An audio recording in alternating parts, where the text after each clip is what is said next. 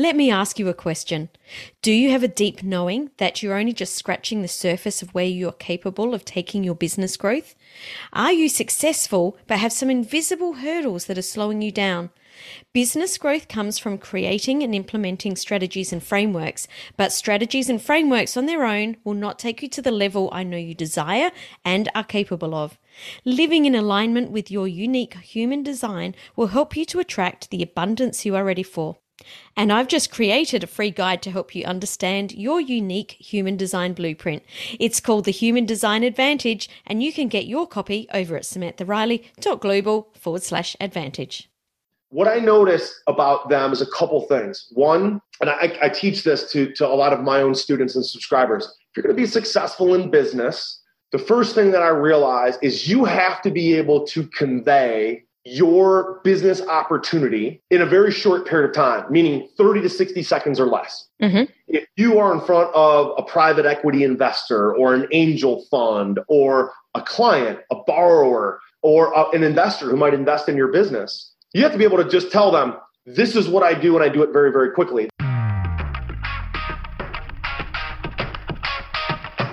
Thought Leaders Business Lab is for you, the business owner, entrepreneur, the expert in your field who wants to be seen and heard as the influential thought leader in your industry.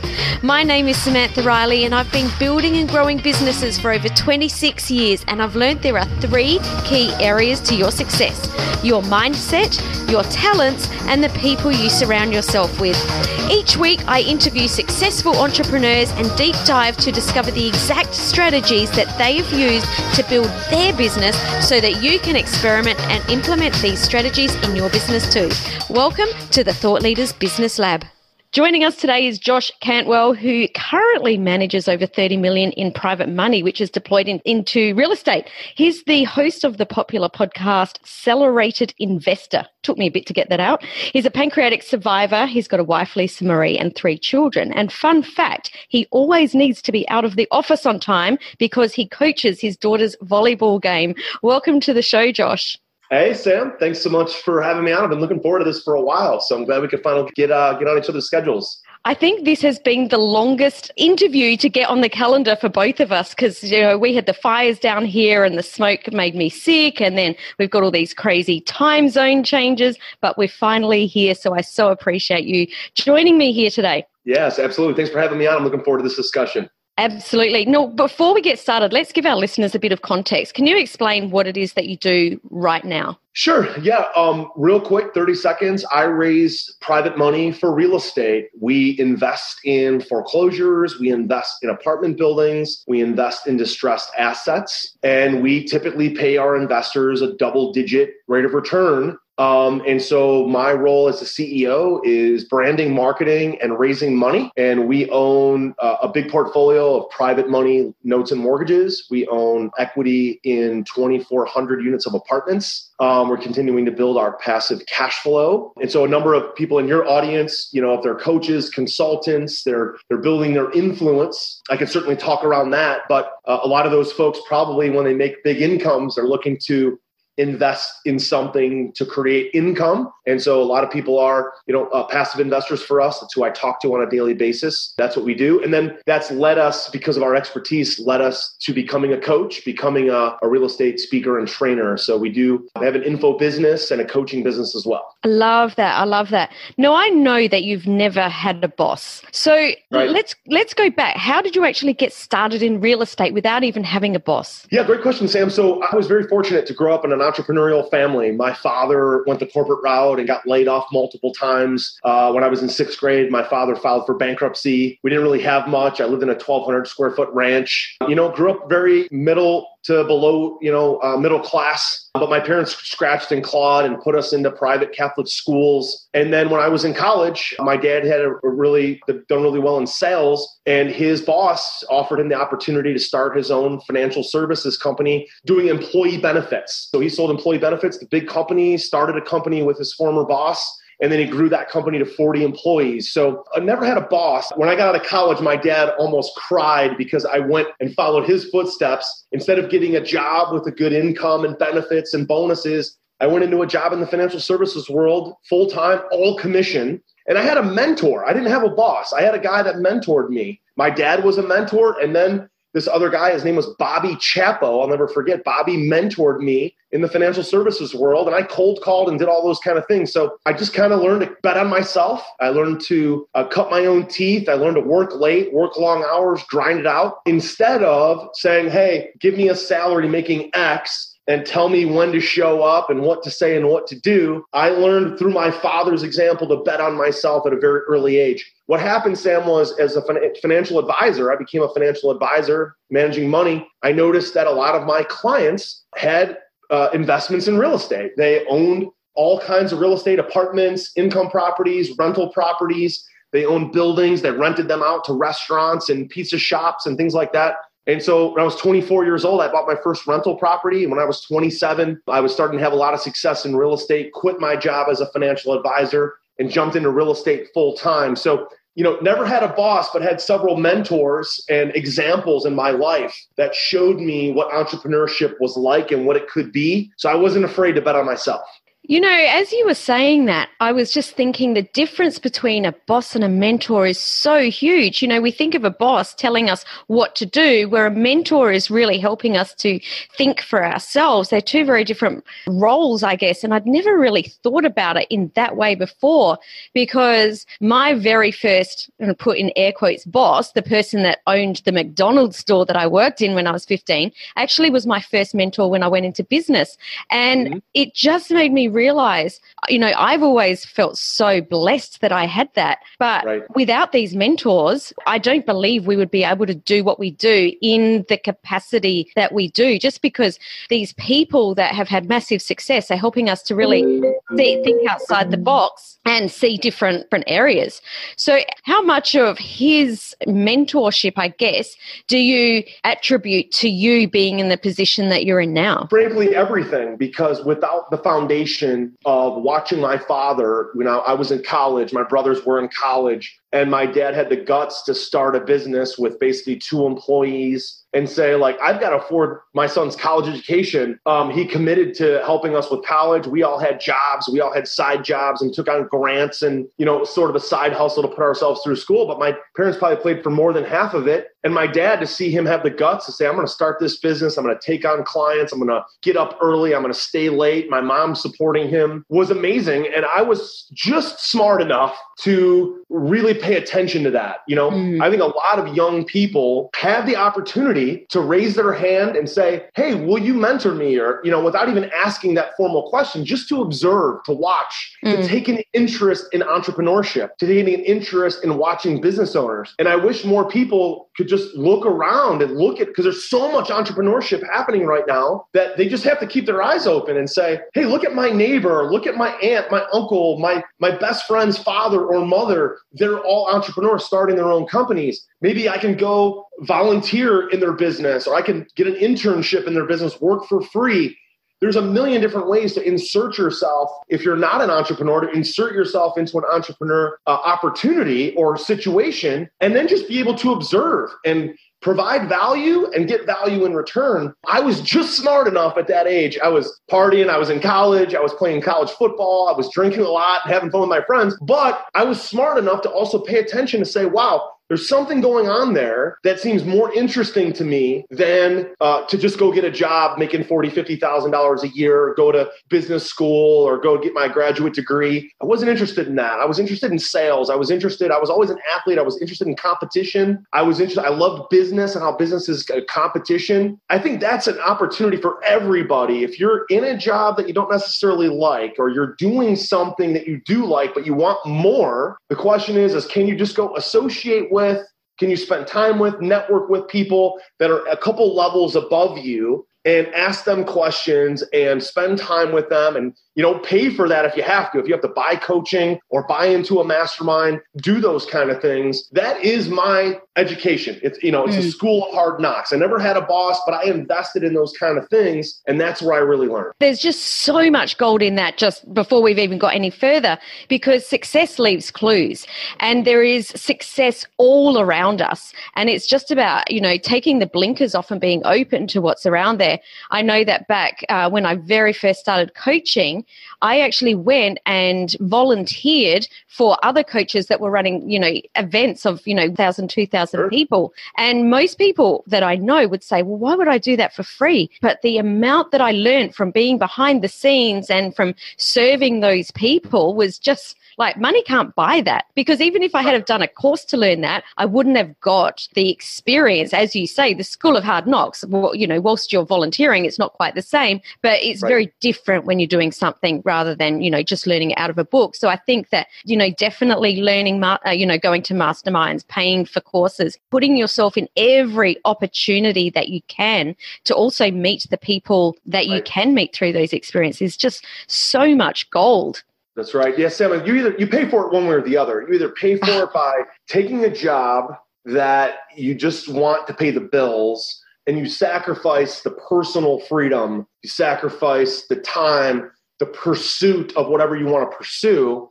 You pay for it by accepting less than you're, mm-hmm. what you're really worth. Mm-hmm. If you take a job, or you pay for it by maybe not having an income or not having a guaranteed income and you might make less at the beginning or not make as much or even as an entrepreneur i've had years where we've had you know we've been way up had huge income assets and cash flow. We've had years when i like when i got sick with pancreatic cancer where business wasn't as good. But even when when business is not as good uh, there's so much i'm learning one because i'm betting on myself and two because there isn't a parachute of a regular job. Mm. there isn't a, a parachute of corporate benefits and these kind of things, you realize when you sign up for entrepreneurship, you're just signing up to always be betting on yourself. And there's not somebody that's going to come to your rescue. So mm. you can't take days off to just goof off and uh, not put in your all. Even on days when I do take off, I put in my all, but I do it in some other way. I put it into my kids. I put it into my wife. I put it into coaching. I put it into vacation. You know, we're just we're just wired a different way. And I was just so fortunate to be exposed to that at a very, very, very young age. So, mm. you know, you pay for it one way or the other, whether it's accepting less or betting on yourself. I wish more people would accept less at the beginning of starting their businesses, their consulting businesses, their coaching, their ecom business, their real estate business, whatever it is, accept less at the beginning in order to learn because that process of learning eventually is going to pay you much more in the long term. Mm, and that's a really interesting point that you've made because, you know, after interviewing over 250 successful entrepreneurs, one of the big, I guess, takeaway points that I've noticed is the people that get big successes are people that have always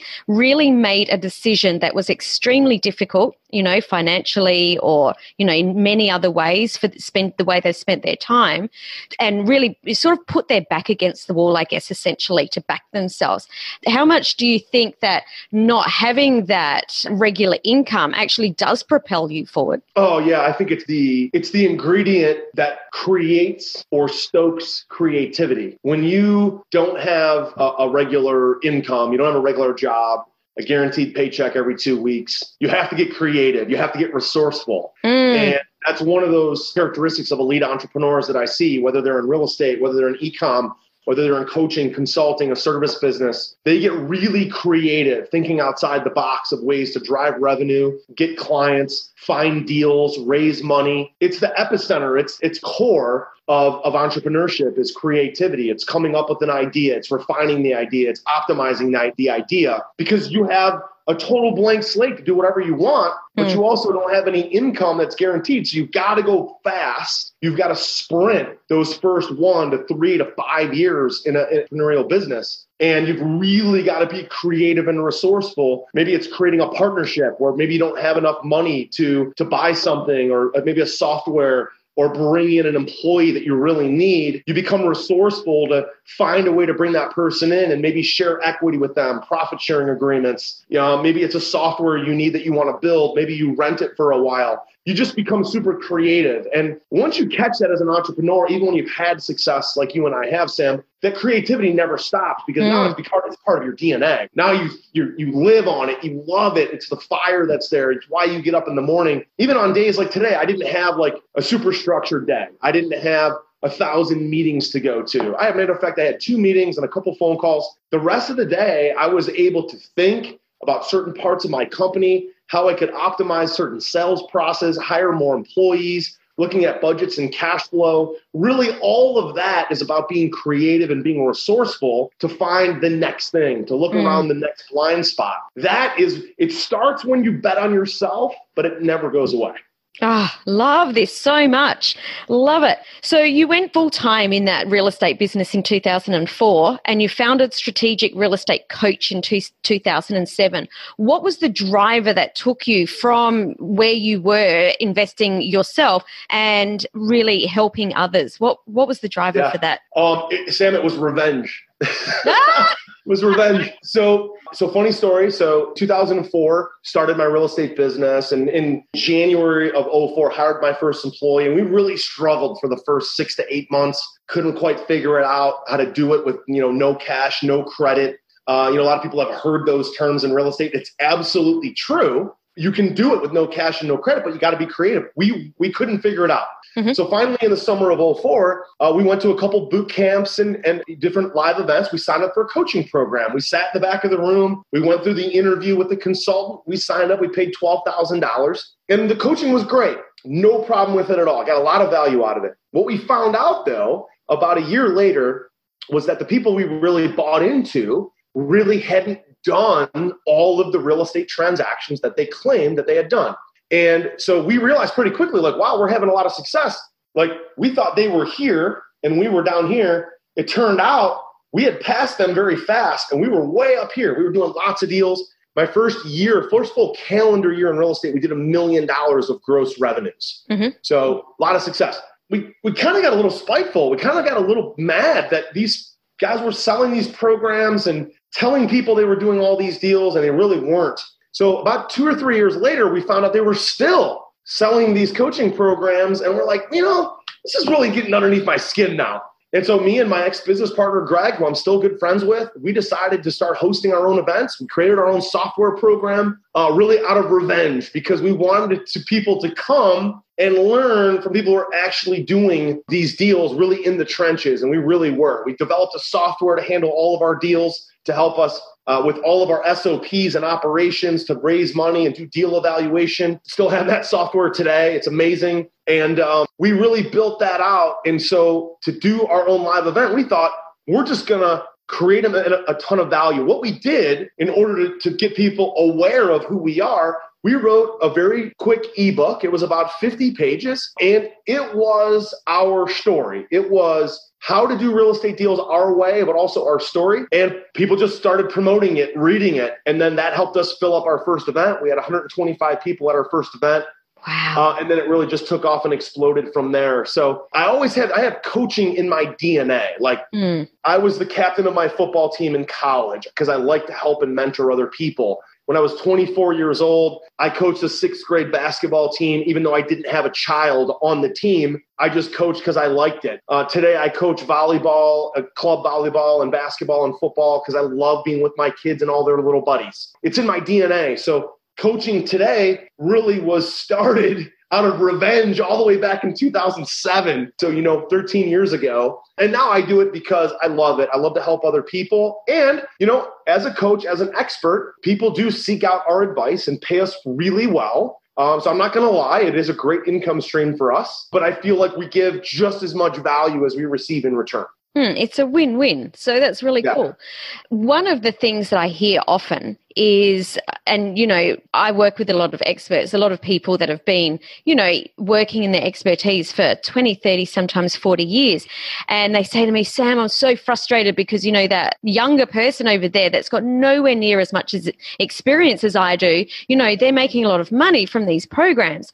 And I've always said, don't worry about them you go out and do it better. Don't don't get frustrated and and start slinging at those people. Just get out there and do it better. And it's exactly yeah. what you've done, which is super cool. Well, Sam, the other thing too is you know it's different today than it was even you know five or ten years ago. Oh, 100 um, percent. Today, personal brand is so important. So even if you run a company and your company sells whatever, you know, in most companies that I see that are really winning, that are succeeding, and I think this younger generation generation really understands this because of social media, Facebook and Instagram, Snapchat, and things like that. That to have a personal brand, people are identifying and appreciating that personal brand. And then they want to do business with the company mm-hmm. because of the personality behind the company. Mm. Um, you know, so many companies now are started and built because they have a great service, but people really are like, there's so many things that are the same. So many companies doing coaching, consulting, real estate, you know, e-commerce, are selling the same products and services. Mm-hmm. But that's that little spin, that personal brand on how do you do it differently than the next guy or the next gal? Why are they gravitating to you when they can get that information or that content from a lot of different places? I mean, with YouTube and Facebook, Facebook, there's so much free content out there. Why mm. do hmm. people pay for my content? Why do people pay thousands of dollars, millions of dollars a year? It's because of my personal brand and the way I teach it or the way I deliver it. That's where somebody who's like, well, that younger guy or that younger gal is, is winning better than me. I would say it's probably because that younger person has leveraged Instagram and Facebook. They put out things, they've stirred the pot, they have a strong opinion, they don't give a crap if you agree with their opinion or not. And so they're pulling people their direction, even though the content might be the same, personal brand is probably the differentiator. Ah, oh, so good.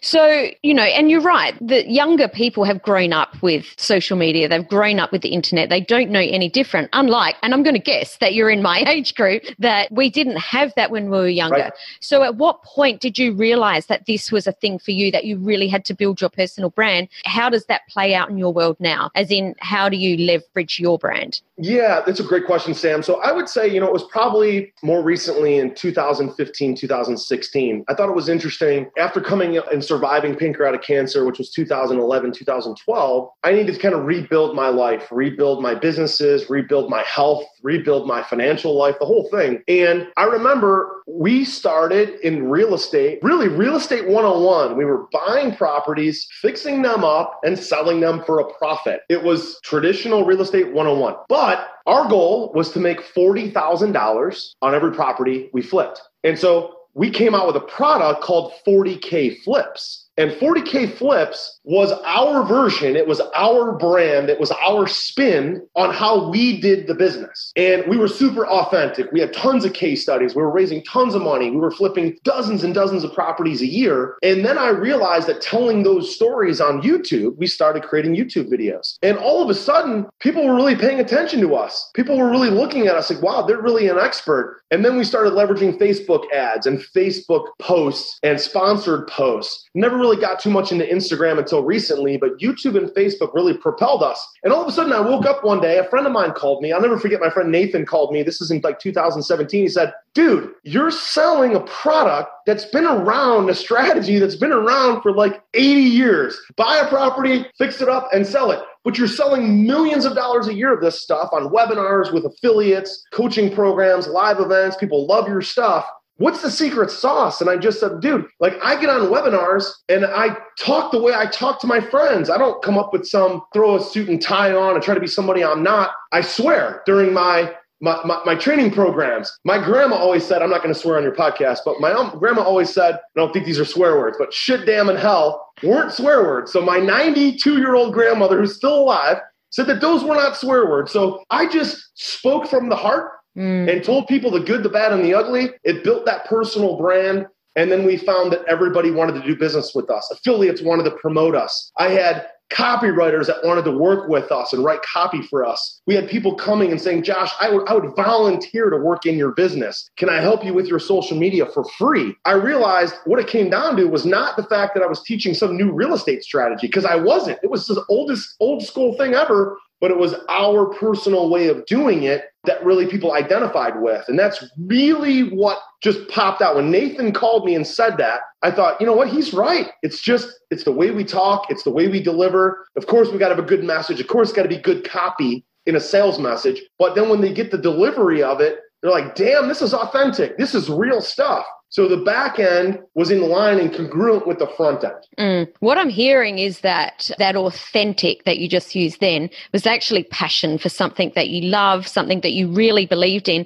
And the other part that I heard there is you were in alignment with your values. So what I'm hearing is that there was passion and values, and that's really the foundation of what your personal brand is.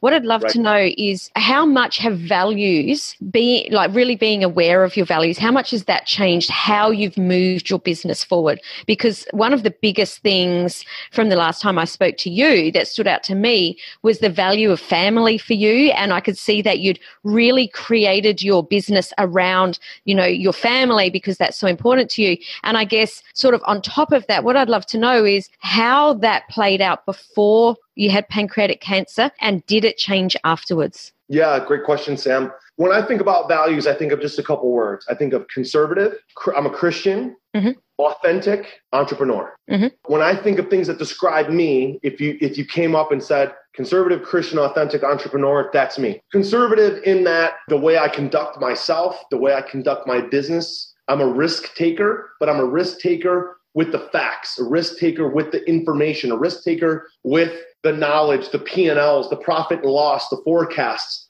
conservative that way. Um, conservative as a father, conservative in that I, I, raise my kids. Probably they don't really leave the nest very much, if you will. They're very uh-huh. cons- very conservative. My wife is an immigrant Italian, and she's very conservative. Family means everything to her and to I. So you know, I've I've probably lost millions of dollars in opportunities that I could have gone to speak at events, sold products, traveled, refused to do those things because I feel like my kids are in that specific ripe age. They're 11, 10, and 8, where I, have got another maybe five years, I feel, with them, especially my oldest daughter. And then, you know, when she's 16, I'm not going to be cool anymore. She's going to want to go to the mall with her friends. She's going to mm-hmm. want to go to the football game with her buddies and have sleepovers. And mom and dad are, I want to have as big of an impact on them right now as I can. So that's a huge value for me. Uh, my friend Kyle told me, Sam, years ago, I was up at Kyle's house, lives on a beautiful golf course in Chicago we were meeting with 30 of his investors on a real estate deal at his country club.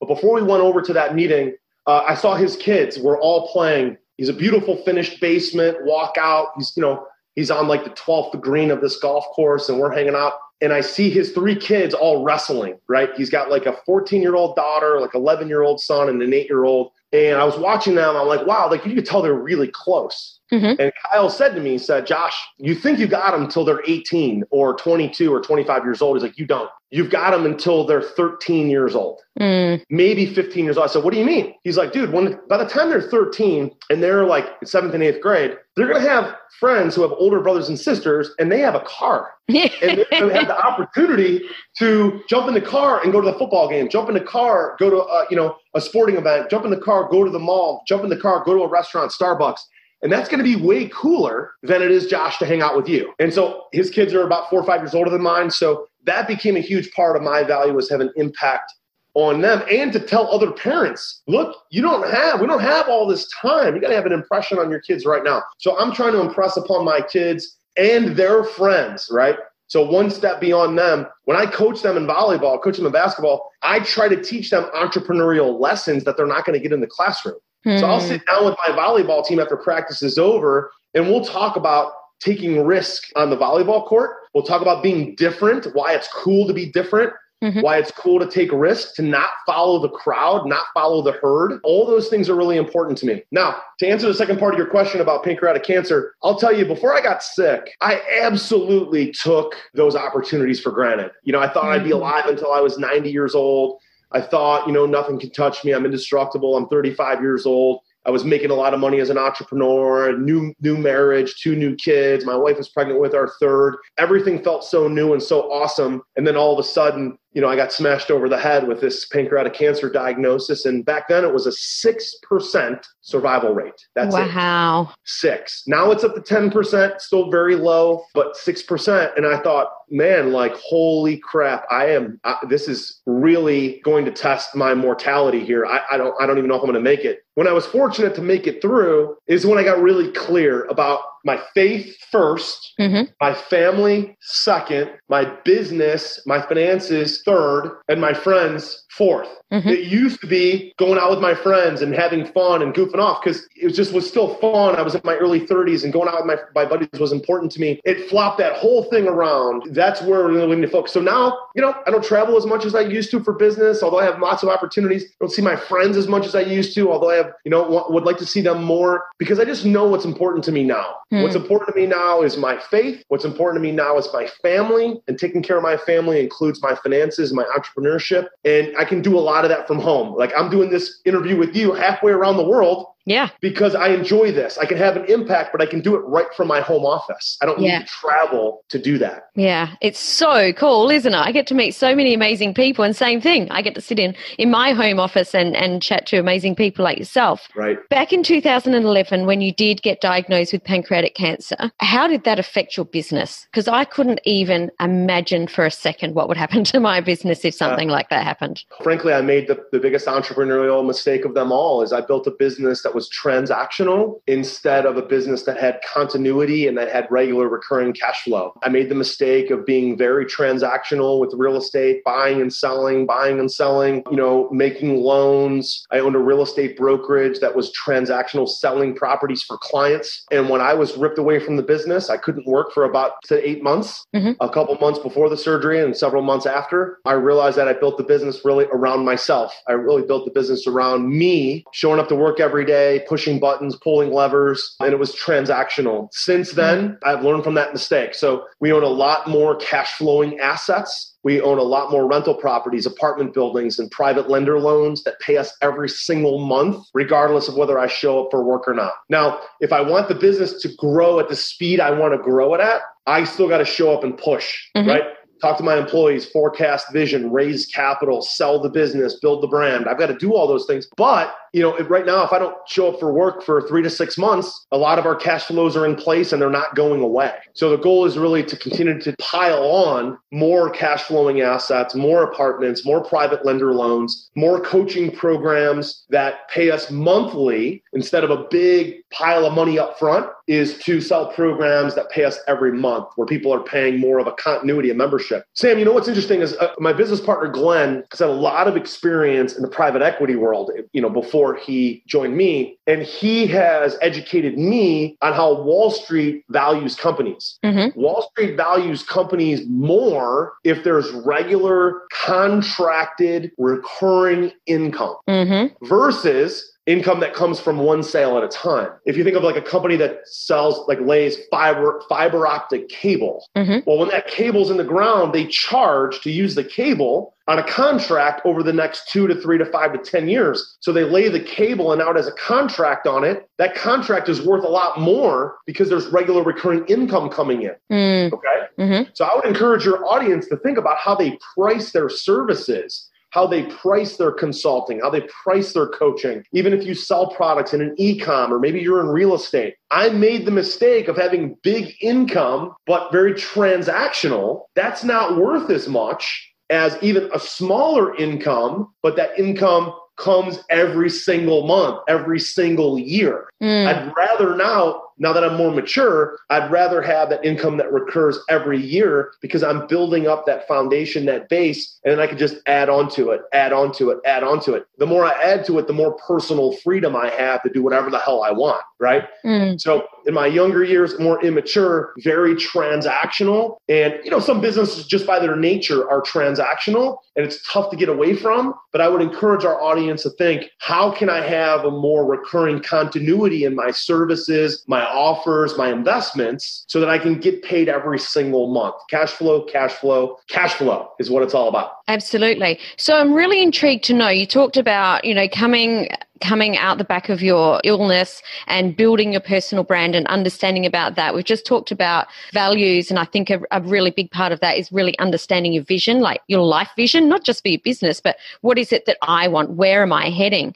Do you think now that even if you did step out of your business, that that recurring revenue model will still work because your team understands your vision and they'll be able to pick that up and run with it to be able to, you know, I guess tread water or, or you know, until you're back or even continue on and run it? Yeah, no doubt, no doubt. It's much more today than ever. You know, my team is there. They understand their roles. They understand the vision. You know, we are, and the product that we sell most of is cash flow, meaning in real estate, we fund rental properties, landlord loans, and apartment buildings. We fund them as a lender. So that allows our borrower, our client, to create cash flow. Mm-hmm. So we feel like the service that we're selling allows our customers, our borrowers, to accomplish their vision, which is in line with our vision. And so we take the profits from our lending business and invest them into income properties, which is creating more income and more cash flow for us. So the vision for us, our team knows we may lend, some of the loans that we make are very transactional, but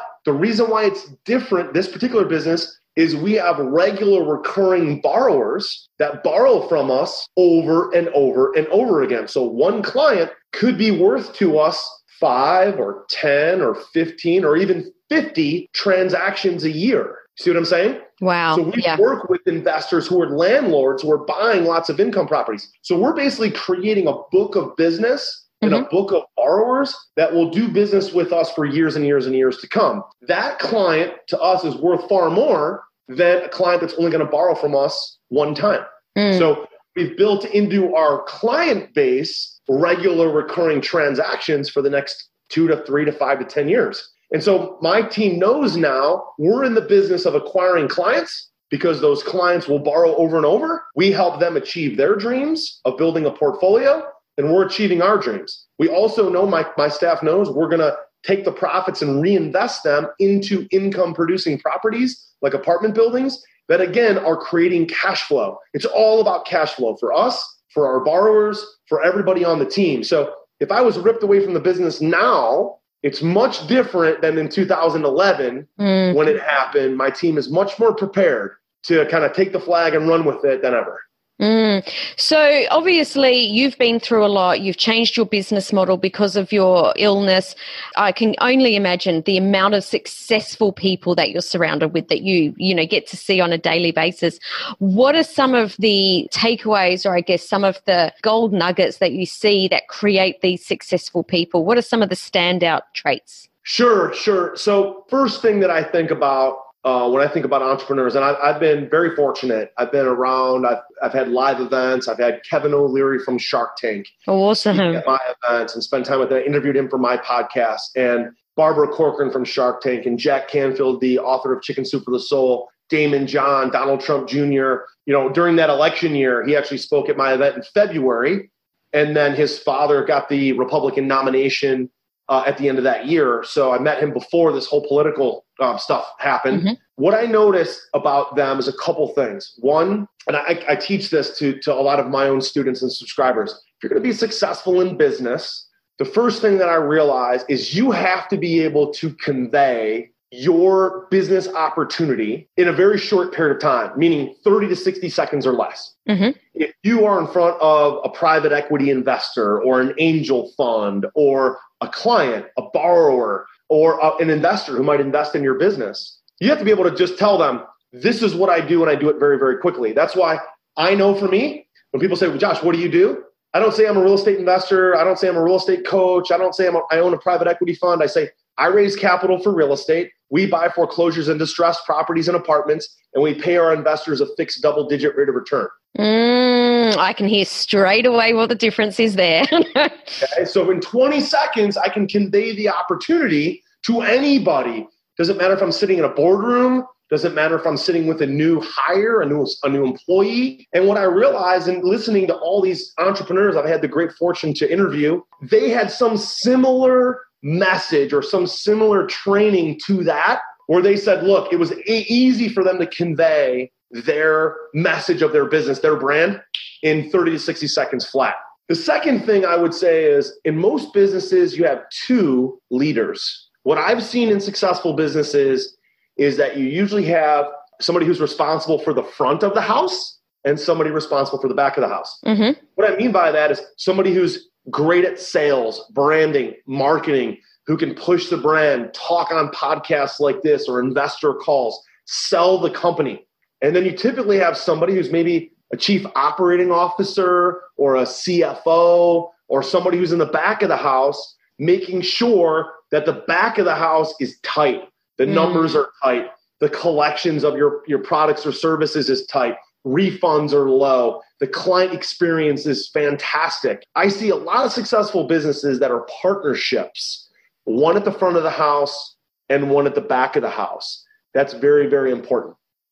Um, the other thing I, I, I recognize is that, listen, employees, although we can be very, we, can, we need to forecast vision. Where are we going? What does this company represent? What's our mission? Employees, they're not your friends. Like I, my, my employees at my office, we are very chummy. We like mm-hmm. to be around each other, but I don't go out with them for you know beers and steaks and dinner and all these social functions. I want to keep some gap between mm-hmm. my personal life and my business life.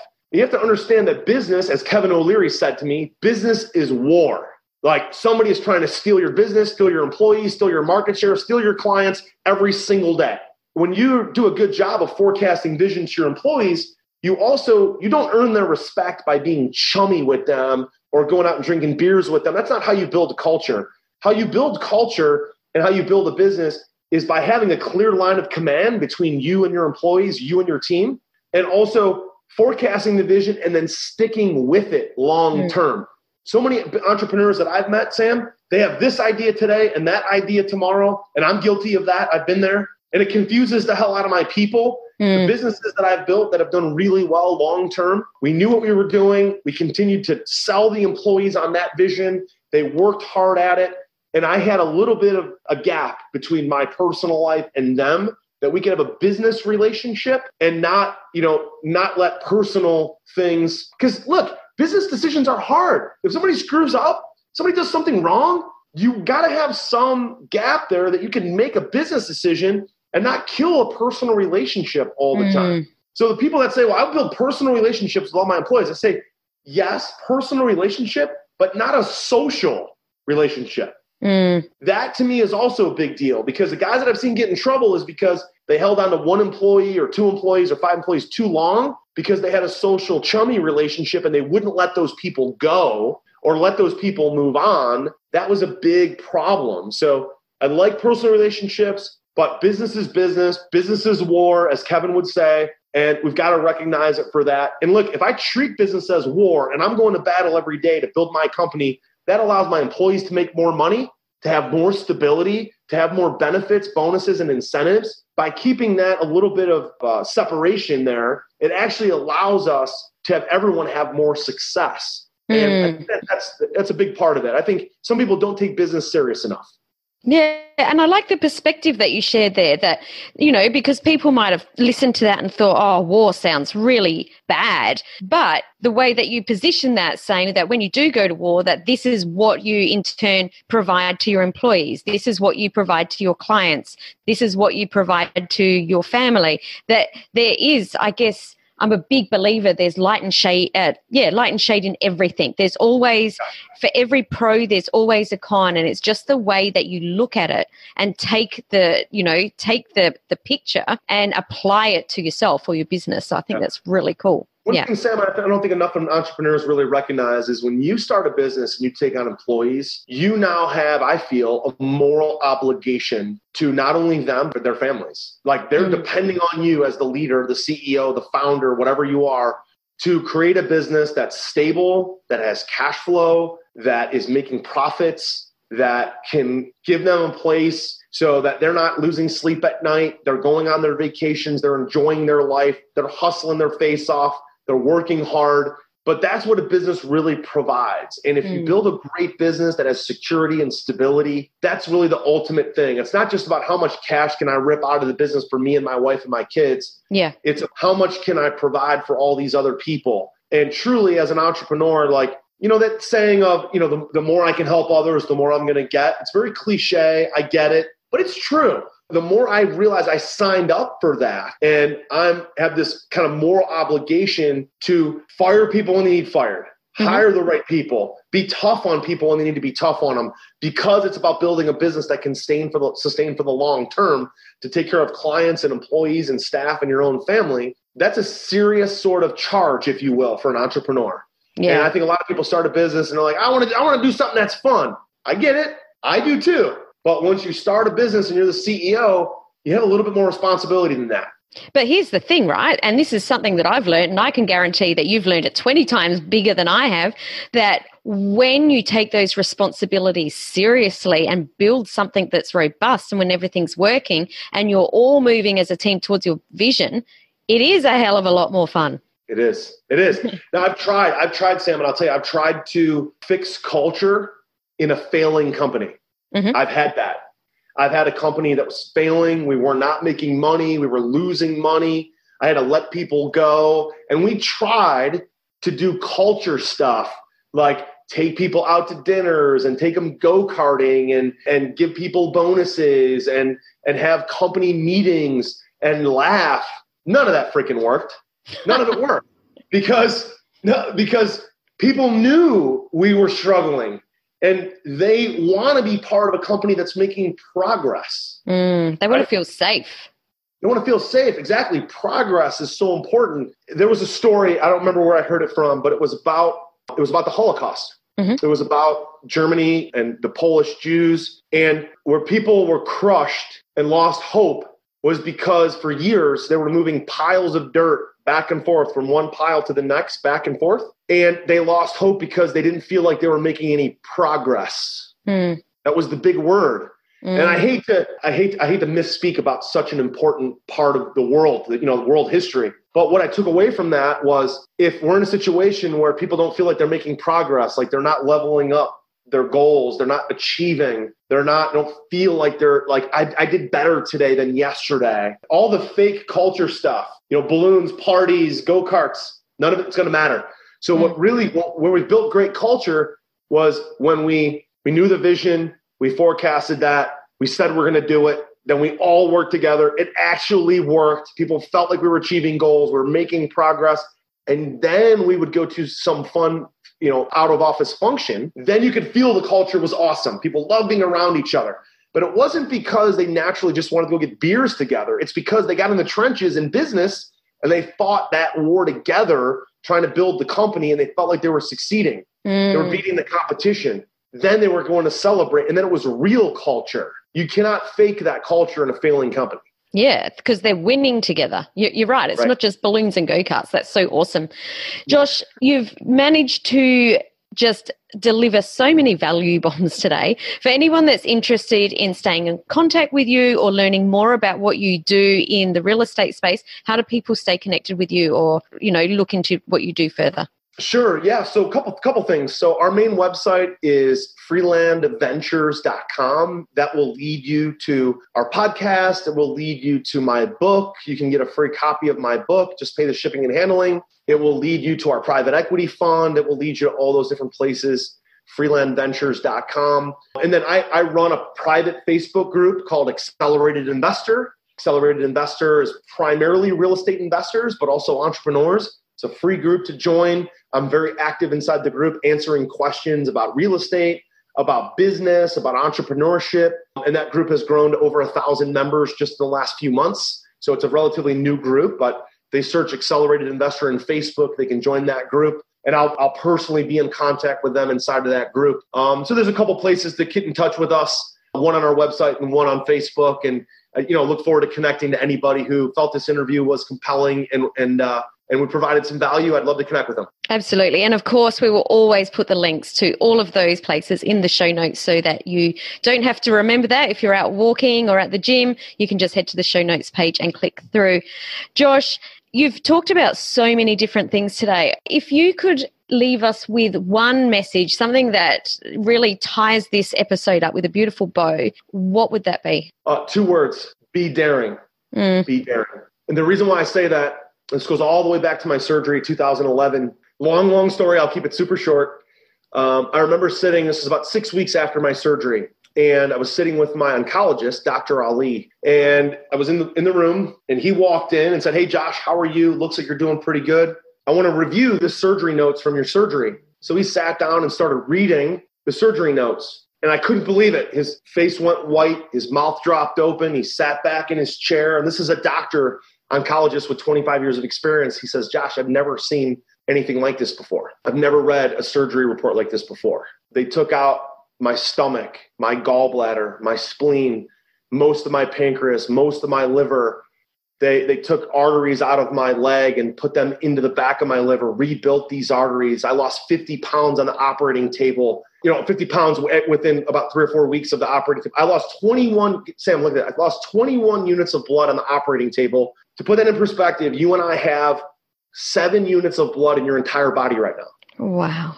Okay. And so my oncologist leans back and he says, Man, Josh, he's like, Dr. Walsh, my surgeon, was a daring surgeon. And I'm like, what, what do you mean he's a daring surgeon? He said, Josh, like this surgery report, I've never read anything like this before in my 25 years. Dr. Walsh was daring. He did something. He performed a surgery that 95% of surgeons would have never even tried. They would have opened you up. They would have saw how complicated it was. They would have saw all the, the problems. The cancer mass was as big as a basketball they would have sewn you up and sent you home and said, "There's nothing we can do." And so I, I remember, I'll never forget this. I sat back in my chair. I looked at Dr. Ali. Said, "So the only reason why I'm here is because Dr. Walsh was daring." And he said, "Absolutely. That's that, that, that's why you're here." He tried something that no other surgeon ever tried. That that that became a case study at the Cleveland Clinic. All of the surgeons uh, studied that, that that surgery, my surgery. It became a, a, speech that the CEO delivered to their entire hospital network. This is one of the top five hospitals in the world. People from all over the world go to the Cleveland Clinic for surgeries, especially heart surgeries. And I just think about Dr. Walsh being daring, literally saving my life on the operating table because he was daring. And so I would say, you know, you're not always going to get it right in business. You're not always going to get it right as a parent. If you're daring like he was, you can be in a situation that Eventually, you'll make a great decision. Eventually, you'll get it right. Eventually, you'll build an amazing business. Eventually, you'll make the best decisions as a parent and you'll have a massive impact on someone else, just like Dr. Walsh had on me. So be daring, be daring. I want to also show my gratitude to Dr. Walsh, even though I've never met him, because that is just such an amazing gift that he gave you, your family, your community, and all of us in hearing that story. And I want to say congratulations for being part of the 6% Club. I'm so glad that Thank you're still here. And thank you so much for sharing so much value with us today. Awesome, Sam. Thanks so much for having me on.